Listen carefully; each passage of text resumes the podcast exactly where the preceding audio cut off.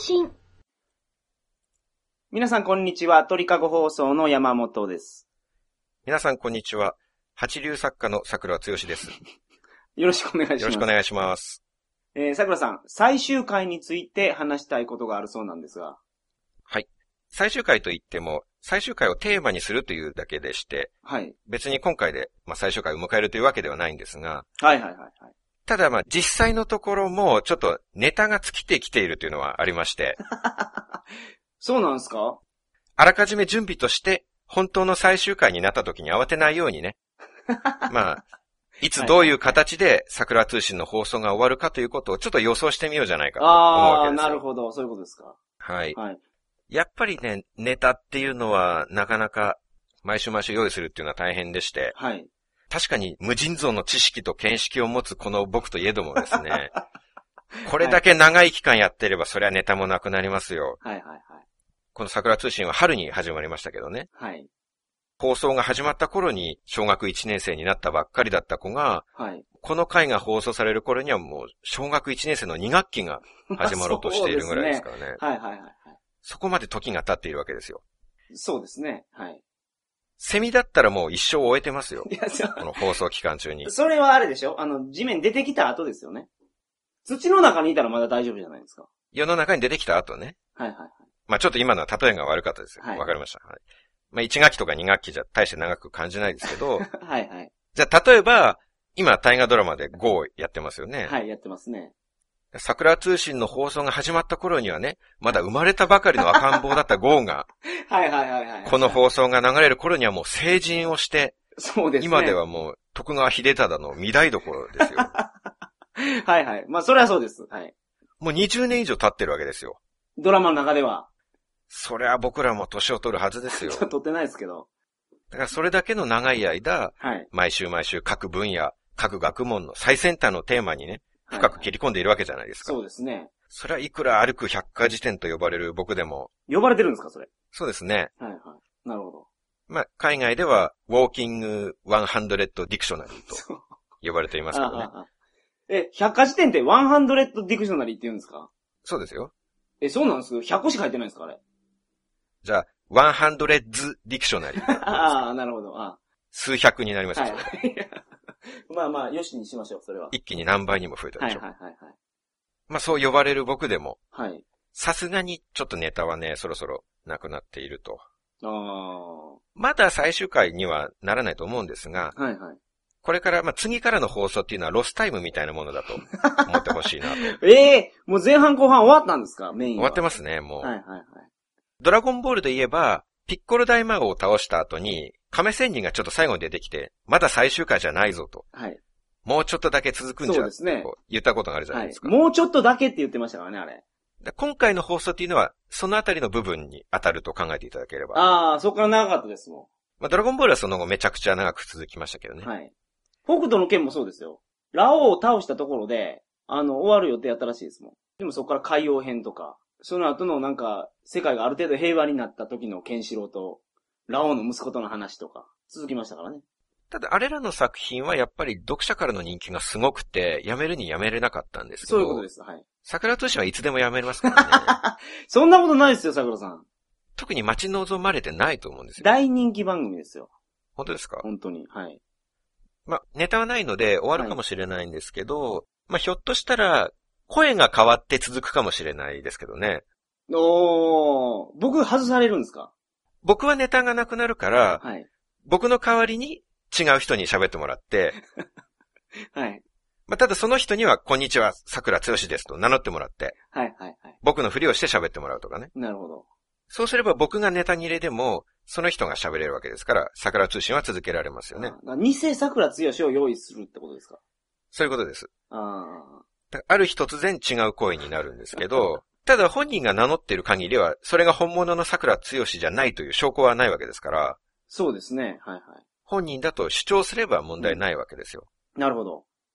聞いている方はもしかしたら桜強しが風邪ひいてちょっと声が変わっているだけかなとうん、うん。思うかもしれないわけじゃないですか。そりゃそうです。例えばトークが得意な代役といえば、クリス・タッカーとかね。 そう。はいはい。これ、山本さんが最初、新しく番組を始めようと思った時に、はいはいクリス・タッカーに声をかけるか、桜剛に声をかけるかで迷ったというほどですから、迷ってないですけどね。ただクリスタッカーの喋りは、すごいっすわ。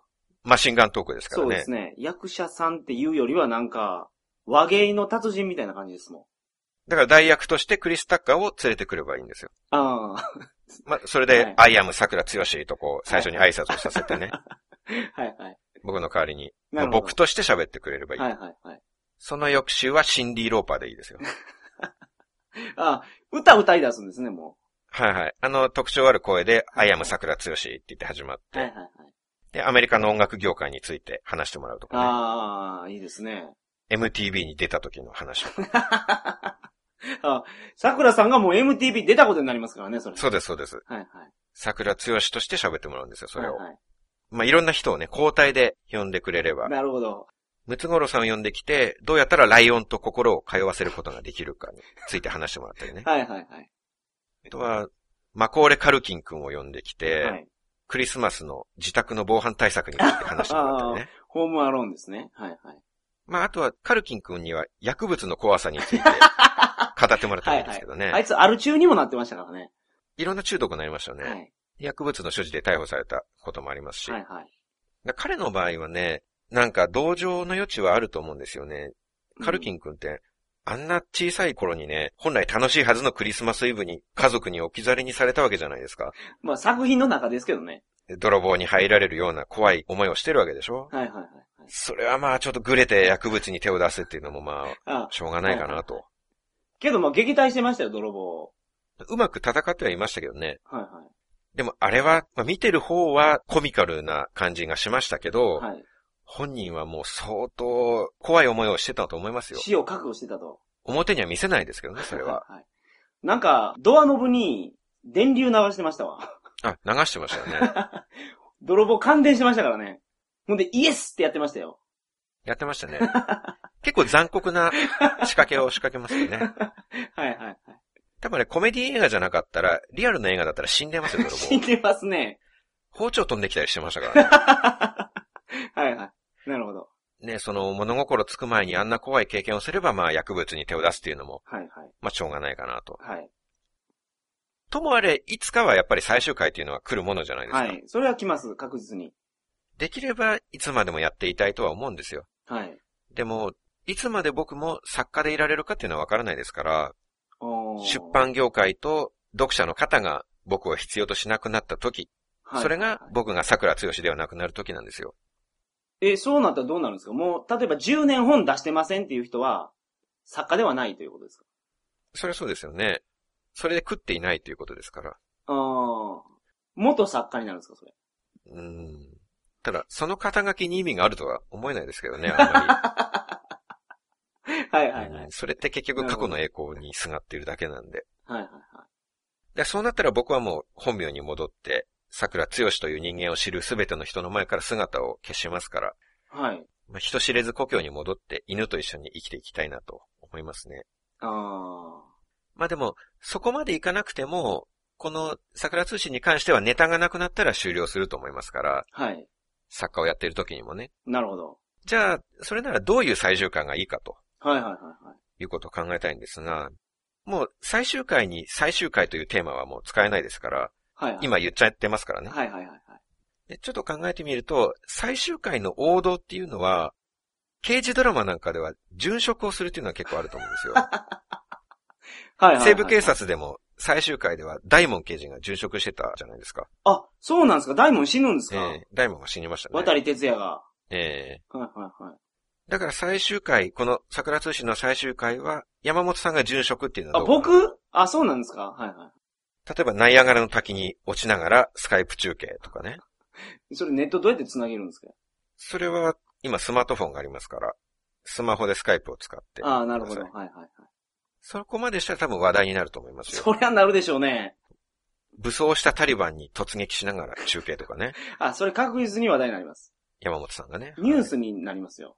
ええ桜さん死なないんですか僕は、殉職しようとしても死ねないと思うんですよ。はいはやっい。ぱり人の想像を絶するほどの強靭な肉体を持つ男ですから、滝から落ちたぐらいじゃ死なないよと。そうですね。ナイアガラの滝に飛び込んでも僕結構余裕がありますかはら、いはいはい。新進の宙返りとか何回かして、10点満点出しちゃうと思いますね。ああ、そういうことですか。だから、桜さんは、防御力が高すぎて死ねないから、だどちらかといえば死にやすい僕の方に、その殉職の役を与えようかと。そういうことです。あはあ、いなるほど。僕、タリバンに突撃したとしても、一人で制圧しちゃいますからね。ああ、そういうことですか。死ねないんですよ。はいはいはいはい。まあ、しょうがないですね。じゃあ、わかりました。最終回の時は、まあ、はい。まあ、殉職はちょっと勘弁してくださいよ。そうですか。は山本さんはこの桜通信を命がけで作ってくれていると思ったんですけど、すいません。命はかけてませんでした。そうだったんですね。はい別の案あるんでしょまあ、あの、ハッピーエンドの場合も一応は考えたいと思っていまして。お願いします。例えば、101回目のプロポーズみたいに、最後は、こう、愛する人と結ばれて終わりとかね。ああ、いいですね。だから僕の結婚を祝う形で終わりっていうのもいいかなとは思ってます。それは、でも、ほんまにええと思いますよ。いいですよね。はいはいはい。最終回の放送中に、石原さとみちゃんがウェディングドレス姿で走ってくるとかね。 なるほど。石原さとみちゃんめちゃめちゃ可愛いですからね。僕はそうとは知らずにまだ部屋で収録をしてるんですけど、その時は。ああ、 はいはい。その時にはもう、僕はさとみちゃんのことはもう吹っ切れたようなつもりで、あ、いろいろあって。そうです、吹っ切れたんですけど、でも心の底ではまだ忘れられないんですけど、 なるほど。非常に収録に臨んでいるわけですよ、そこでは。お互い好き同士やのに、桜通信を続けることによってなんか恋愛が成就せんとか、まあそういうなんかあるんでしょうね。まあ、いろいろあって、はい。彼女が一番幸せになるためには、はい。僕と一緒にいてはいけないと。はいはいはいそういうことがあって、はい。はい。一度は関係が切れたと。はい。そういう覚悟で、心ではすごく寂しいんですけど、うん。でもややっぱりプロですから、そこは。はい。それを見せずに収録に臨んでいるわけですよは。い山本さんのしょうもない話に付き合いな がらね。はいはいはいはい。本当はそんな話聞きたくないですけど。はい。、この放送が始まった当初っていうのは、まあ僕の部屋のインターホンが鳴って、通販で買ったサイダーが届いたりしましたけ どしてましたね。はい。その最終回では、インターホンが鳴って、ああ、またネットで買ったサイダーが届いてたのかなと思って出たら、はいそこにはウェディングドレス姿の石原さとみちゃんが立っているわけですよ。おー、なるほど。いいですそね。したら僕はさとみちゃんと抱き合いますから、そこではい強く。まあそりゃそうでしょう。そんなことになったら。そしたら山本さんは、そこで Say Yes を歌ってください。あ、僕 BGM 歌うんですかはい。もう僕は喋らないですから、そこからは。え、僕じゃあ、セリエスを全部歌って、どうなるんですか、それ。それで、状況をリスナーの方にまあ説明してください。あ、僕今、がこうこうこうなってますと。はい。はいはい。急な話ですが、桜剛さんが、石原さとみさんと結婚することになりましたの で、はいはい。ということで、リスナーの方に説明をして、はい。で、残念ですが、今回で最終回ですということで、はい。皆さんに告げていただきたいなそと。の、その、セイエスはなんで歌うんですか、僕。定番じゃないですか。101回目のプロいやポーまあズといえ定ば番、ですけど、それは、桜さんとその石原さとみちゃんの場に届くんやったらいいですよ。でも聞いてないんでしょ、桜さん。まあ、届くは届きますよ。イヤホン抜いときますから。ああ、スピーカーで聞こえてるんですね。 ええただ、まあ、さとみちゃんはおそらくこんなのは聞きたくないって言うでしょうから、そしたら消しますけど、 じゃあなんで歌ってるんですか、僕は。気持ちとしてね。まあ、やっぱりパートナーがそういう幸せな状況になったら、はいはい。それは気持ちを届けようとはすべきだと思いまなす、るほど。一肌無眼かいということですね。だって黙ってたら聞いてる方が、え、今何が起こってるのって思うわけじゃないですいかや、。そのセイエス歌ってても思うでしょ、そら。だって、まあ、山本さんですからね、はい。もう常日頃行動というのは予測できないわけで しょ。はいはい。鬼に納豆を投げるぐらいの人で すから、何をするかわからないわけじゃないですはか。じゃあ突然セイイエスが歌われても、ああ、これはいつものこの人の嫌がらせなんだなっ て思うわけでしょはいはいはい。人をこもらせることが生きがいなわけですから。まあまあまあそうではないですけど、まあそう思ってるリスナーさんがいたらね。そう思ってる方はたくさんいるかもしれないですか らそね。うですね。僕がいつも悪口言っているせいでね。はい。で、それ歌い終わって説明をするわけでしょで、今日で最終回ですと。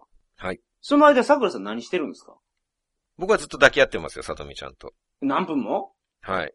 え抱き合ってるだけなんですかまあ、そのまま式場に向かうかもしれないですよ。え、その式場の予約誰がしてるんですかじゃ予約は、ださとみちゃんはその時に結婚式場から脱出して僕のところに来てるわけですから、誰か別の人と結婚しようとしてたってことですね。そうです。はい、はい、はいはいはいその式場はもう空いてるわけでしょ。空いてるっていうか、それ、でも桜さんじゃないじゃないですか。費用払ってんの。桜さんの恋敵でしょはい。それは願ったり叶ったりじゃないです か。僕お金払わないでも結婚できるわけです から。ああ、まあまあそうですね。素晴らしいことじゃないですか。はいそうん。その考え方はちょっと斬新ですね。そこへ戻って別の人と結婚式あげるっていうことですかそうです。ももったいないじゃないですか。予約してあるんだから。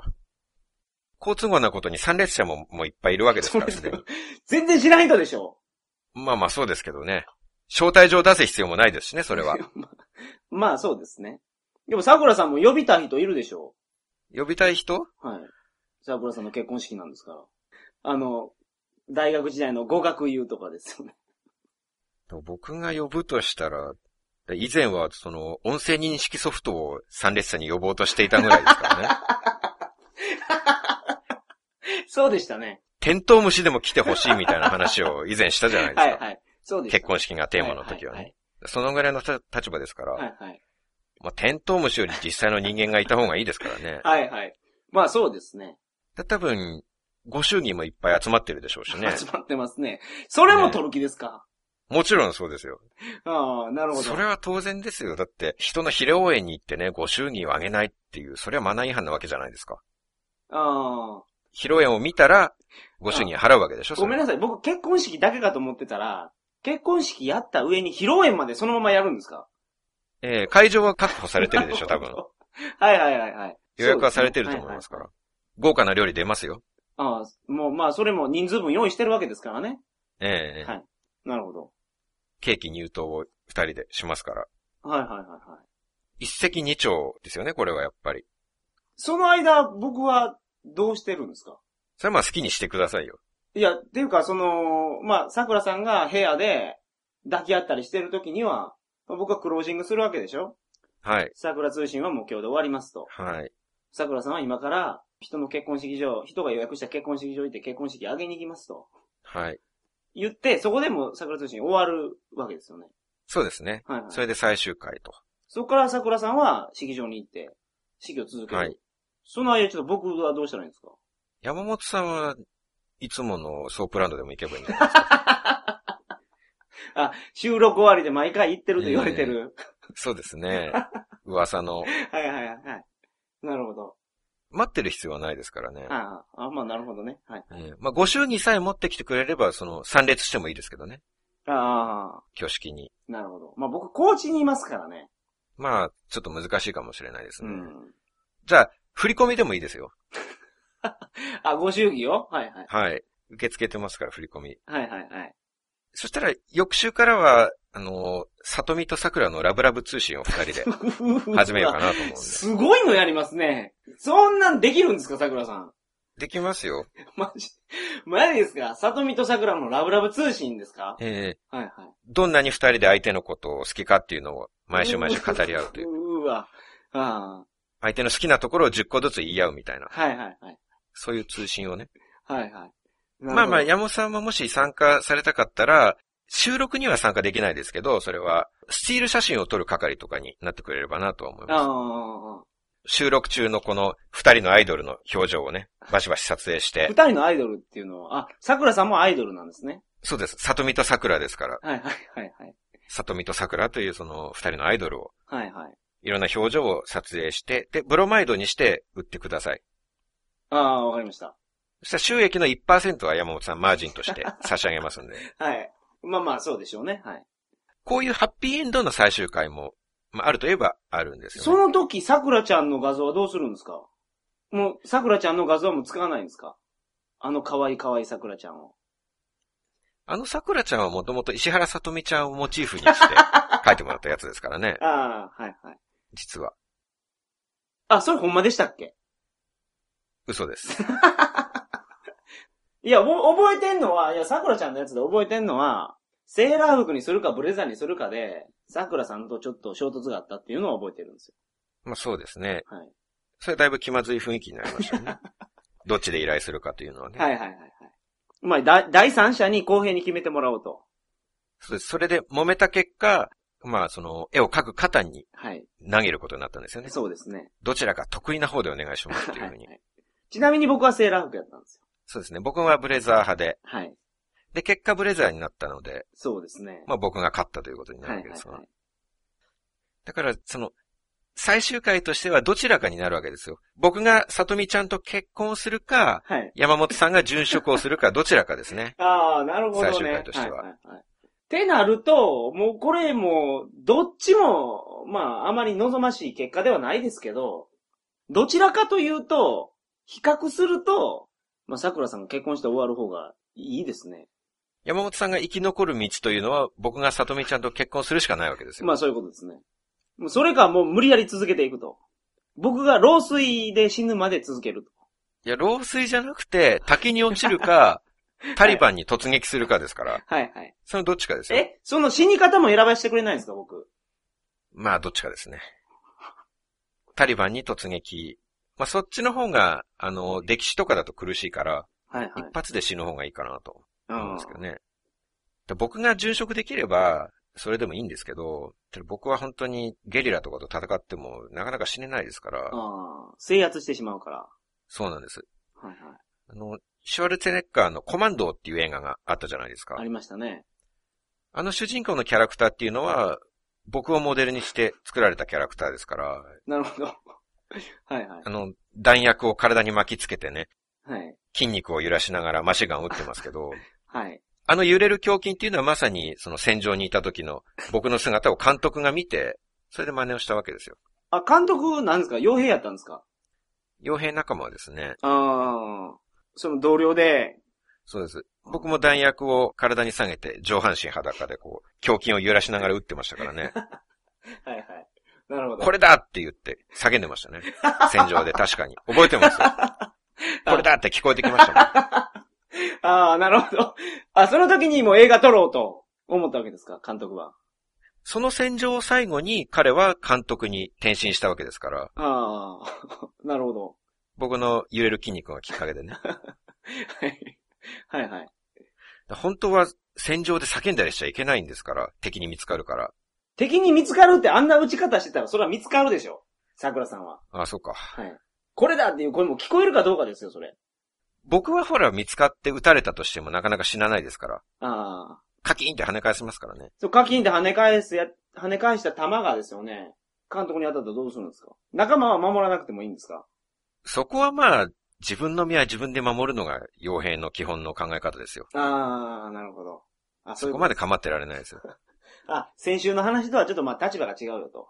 お客さんとは違いますからはいはね。い。先週は、あの、桜さんのトークショーに来てくれたお客さんですも んね。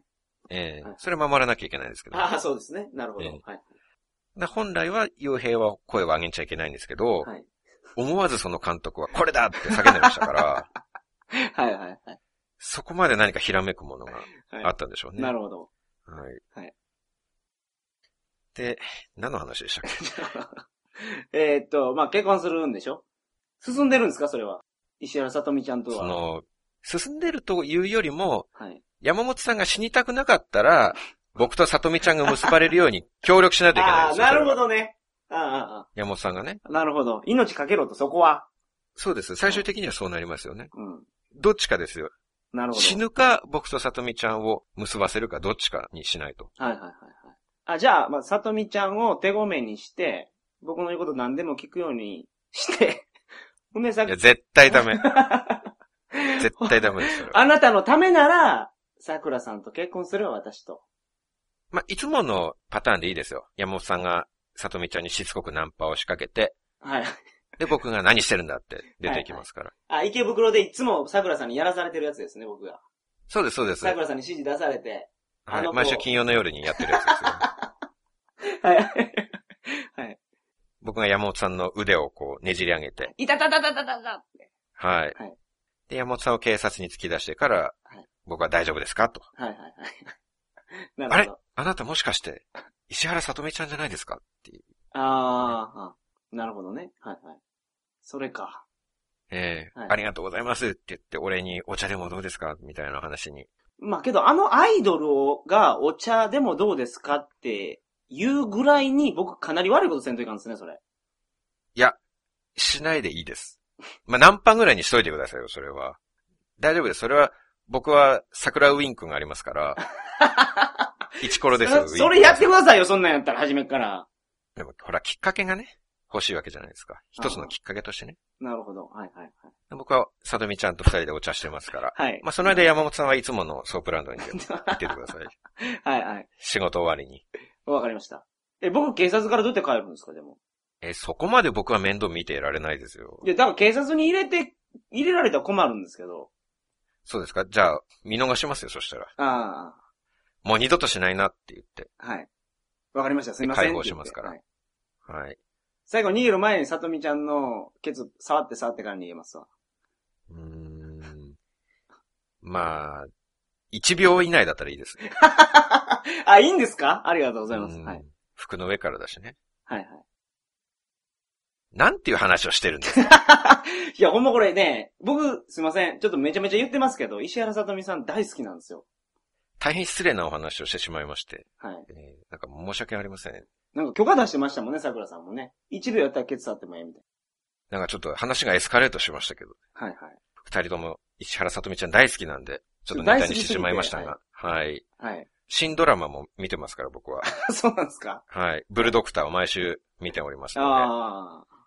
これからも活躍、ご活躍をお祈りしており ます。どんなフォローしてるんですか 今さら。本当に大好きなんでね。はいはい。ブルドクター面白いですよ。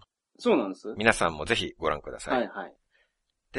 まあ僕、殉職できないと言いましたけど、はい。まあまあちょっと現実的な話をすると、まあ何らかの事故で僕が死んだら、まあそれは最終回ですよね、当然ね。そうですね。僕が死んだら、お願いしたいことは、はい。過去放送を全部消してほしいなと思うんですよ。あ、そうなんですかええはい。間違っても、個人を忍ぶためとか言ってね、僕の葬儀会場で過去放送を流したりしないでほしいですね。 はいはい。 やっぱりみんなにいいイメージを持ってもらいたいわけですから、惜しい人を亡くしたなとはいはい。思ってほしいわけですよは。い。それがね、桜通信が会場に流れて、例えばね、ジャマールを見て福岡のゆかりちゃんと文通をしたこととかね、はいはい。いや、もう長瀬やったらもう今回流しますよ。この最終回についてを。それものすごく情けない話ですよ、これ。 山本さんにナンパさせてそれを助けに行く話とかしてるわけじゃないですか。はいはい。で、最後に僕はスピーチするんですよ。あの、まあ、こんなこと言ってましたけど、本心で言ってましたって言って。そうそう、だからね、 僕はあの、これをもし僕の関係者の近い人がはい。聞いていたらお願いしたいんですが、はい。山本さんが僕の葬儀に出席しようとしたら止めてほしいと思 うんですよ。断固として。入場禁止ですから。はあでそうやって、長寿でね、いろんなことを暴露されそうですし、はい。根っからの悪人で すからね。で多分山本さんは出棺の時に火葬場までついてきてくれると思うんですよね。ああ、はいはい。関係者の方は、あ、火葬まで見届けてくれるなんて、それはきっと桜剛のことを名残惜しんでくれてるんだなと思うと思うんですけど、そう思いきや、はい。山本さんは多分火葬場で料理とかしだすと思うんですよね。何でですか僕の棺にスパイスを振りかけた鶏とか入れて、タンドリーチキンを作ったりしそうだなと。アルミホイルとかに包んでね。ちょうどいい形でこんがり焼けるように。はいはいみんなが僕のお骨を拾っている時に山本さんだけ、やっぱりタンドリーチキンはこのぐらいの高温の釜がいいよなとか言いながら、はい。はいはい棺からチキンを取り出してバクバク食べてるなわけるほですよ。ど、はいはい。そのぐらいしかねないですからね。ああ、それすごい男ですね、それ本当に。だからもう絶対、葬儀には出入り禁止ですよ。うん。まあ、桜さんの周りの人に止められても、桜さんとの思い出がありますから、それをみんなにやっぱ喋りたいですからね。ああ。葬儀場の前で、あの、選挙カーみたいなやつ借りてですね、演説しますわ。大音響で話すわけですか 僕との思い出を。そうです。皆さん、こんばんは。鳥かご放送の山本でございます。って言って、演説しますわ。選挙カーで暴露するわけですね。僕の過去の話を。まあ、それでみんなをしんみりさせますけどね、最終的には。桜さんが、あの、まあ、こんな破天荒な人やったけど、最終的には、みんなに笑いを与えてたんですと。みんなに笑いを届けてたんですと。なるほどね。はいはい。そこまで選挙カーを使ってまで、僕のいいところを話してそういうことです。くれるわけですね。そういうことです。ああ、そうなったらちょっと、僕遺言状で近隣の警察の方にも頼んどかないといけないですね。遺言状で頼むんですかそんなこと。えーちょっと選挙カー来るかもしれない から、こういう奴が乗ってくるかもしれないから、警備してくださいって言って。なるほど。あの、ブラックロードファミリーのヒックさんとかに頼んどきますよ。あー。警備会社の人ですから。叩きのめしてくださいって言っておきます。ああの人は、あれですから、僕とも仲いいですからね。ああ、そうか。はい。残念ながら。確かにね。僕と仲がいい人は山本さんとはもっと仲がいいですからね、 必ず。そしたらむしろヒクさんは、その、参列客をかき分けて、通路を作りそうですね、山本さんが入って くる。そうですね。はいはいはい。山本さんの警備役として。はいはい。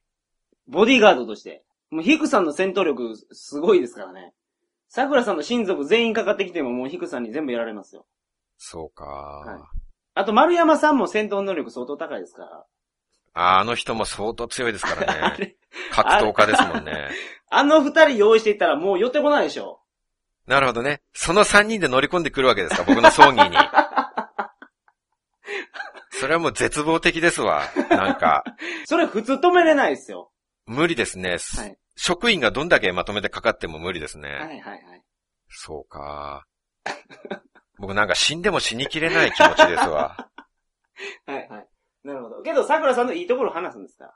あ最終的には僕のいいところをそうです。そう言っですてくれるわけですはね、いいくつも。そうです。これは最後にいい知らせですね。はい。はい。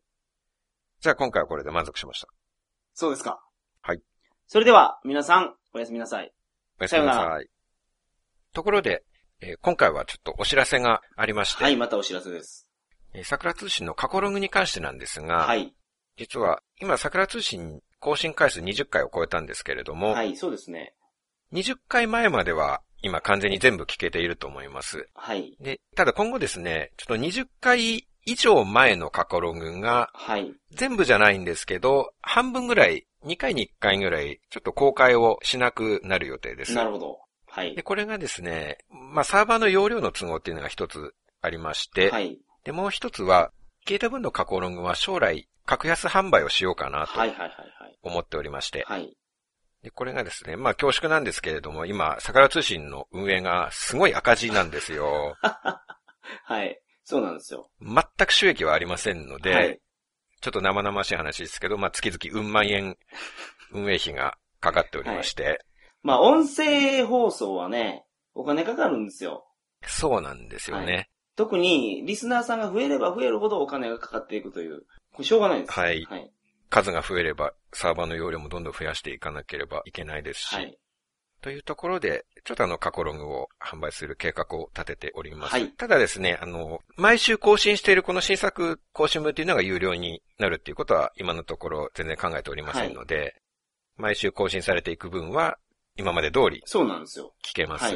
ははいい。で、20回前までの過去ログも今まで通り聞けますので、はい。そのあたりは安心していただければな。そうですね。だから古いやつを売っていくということなんですけど、ただ、そ,、そうのですね古いやつだけだと、さすがに申し訳ないんで、はい。桜さんと新作を取ろうと。あの、特典をいろいろつけることも考えております。はいまあ、これはしばらく後になると思うんですけどね。はい実際にこれを行うのは。そうとでいうすこね。とを考えておりまして。はいはい。その時にはまた改めていろいろ告知をすると思いますので、はい。えーそれをお待ちいただければなと思いますので、よろしくおはい願いしまどうす。ぞその点をよろしくお願いします。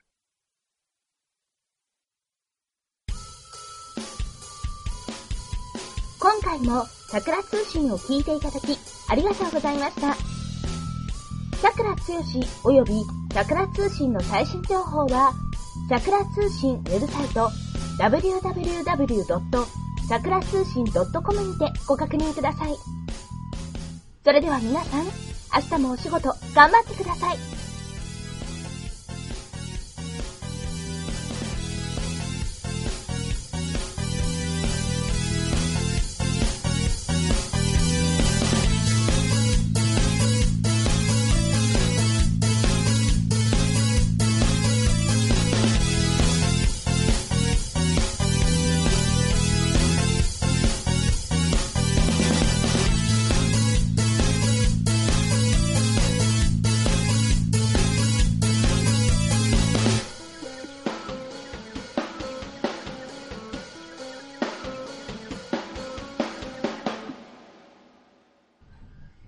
この番組は、バックパッカーの怪しい裏話、鳥かご放送の提供でお送りいたしました。